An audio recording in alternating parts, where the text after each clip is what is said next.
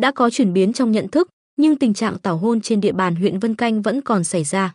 Chính quyền địa phương vẫn còn nhiều việc phải làm để giảm thiểu tảo hôn trong cộng đồng dân tộc thiểu số. Dù đã có sự vào cuộc của cấp ủy, chính quyền địa phương, nhà trường cùng các tổ chức chính trị xã hội để cung cấp các kiến thức, kỹ năng cũng như cảnh báo hậu quả của tảo hôn, nhưng đến nay ở huyện Vân Canh vẫn còn tình trạng này. Năm 2020, toàn huyện có 36 trường hợp tảo hôn trong cộng đồng dân tộc thiểu số, năm 2021 có 17 trường hợp, năm 2022 có 19 trường hợp. Có nhiều nguyên nhân khách quan lẫn chủ quan dẫn đến tình trạng tảo hôn, trong đó phần chủ quan là cơ bản nhất. Ông Sô Lan Tài, trưởng phòng dân tộc huyện Vân Canh, cho biết tình trạng tảo hôn tồn tại dai dẳng trước tiên là do nhiều phụ huynh thiếu kiến thức về sức khỏe sinh sản, thiếu sự giáo dục giới tính cho con. Cùng với đó là trình độ dân trí thấp, nhận thức về pháp luật trong vùng đồng bào dân tộc thiểu số còn nhiều hạn chế. Năm 2022, xã Canh Hòa là địa phương dẫn đầu huyện về tảo hôn với 7 trường hợp. Ông Nguyễn Văn Kim, Chủ tịch Ủy ban nhân dân xã Canh Hòa, lý giải các trường hợp tảo hôn đều tập trung ở đồng bào dân tộc trăm ở làng Canh Thành. Mặc dù thực hiện nhiều biện pháp tuyên truyền, nhưng các trường hợp này đều bỏ học sớm, chưa có sự quan tâm của gia đình. Các em tự do làm mọi việc mình thích nên thường mắc sai lầm, làm mẹ sớm dẫn đến tảo hôn. Cũng trong năm 2022, thị trấn Vân Canh có 5 trường hợp tảo hôn, tập trung ở khu phố Hiệp hội, trong khi năm 2021 không xảy ra trường hợp nào. Phó Chủ tịch Ủy ban Nhân dân thị trấn Vân Canh Lê Văn Thanh chia sẻ, chúng tôi đang cố gắng từng bước nâng cao nhận thức, thay đổi hành vi về hôn nhân và gia đình cho giới trẻ, nhưng công việc này rất khó thực hiện.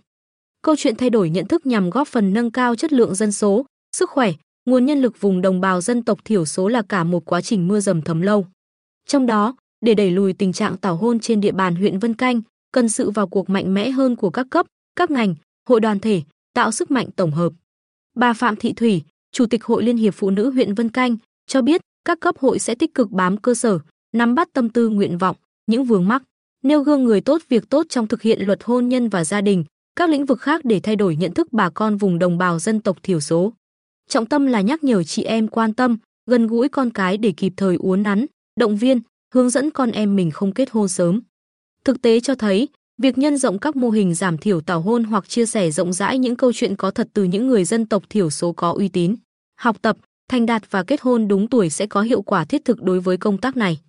Đơn cử là các mô hình nâng cao trách nhiệm của các làng, thôn, gia đình khi đưa các chỉ tiêu liên quan đến tảo hôn, hôn nhân cận huyết thống vào hương ước, quy ước, ký cam kết thi đua không vi phạm, phân công cán bộ thường xuyên đứng chân từng thôn, làng, ký cam kết không để xảy ra tảo hôn giữa gia đình với ban quản lý thôn, làng. Trong đó, xã Canh Hiệp là địa phương thực hiện tốt các mô hình này, góp phần đẩy lùi được tình trạng tảo hôn trong năm 2022.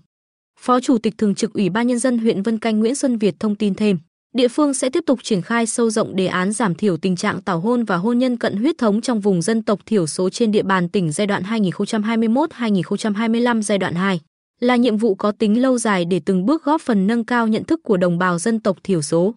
Ông Việt nói, trong đó, trọng tâm là tăng cường công tác chỉ đạo, tổ chức thực hiện, bố trí kinh phí để tuyên truyền, ngăn chặn tình trạng tảo hôn và hôn nhân cận huyết thống tại địa phương, tập trung vào đối tượng học sinh đang học tại các trường bán chú, nội chú và các thanh niên bỏ học.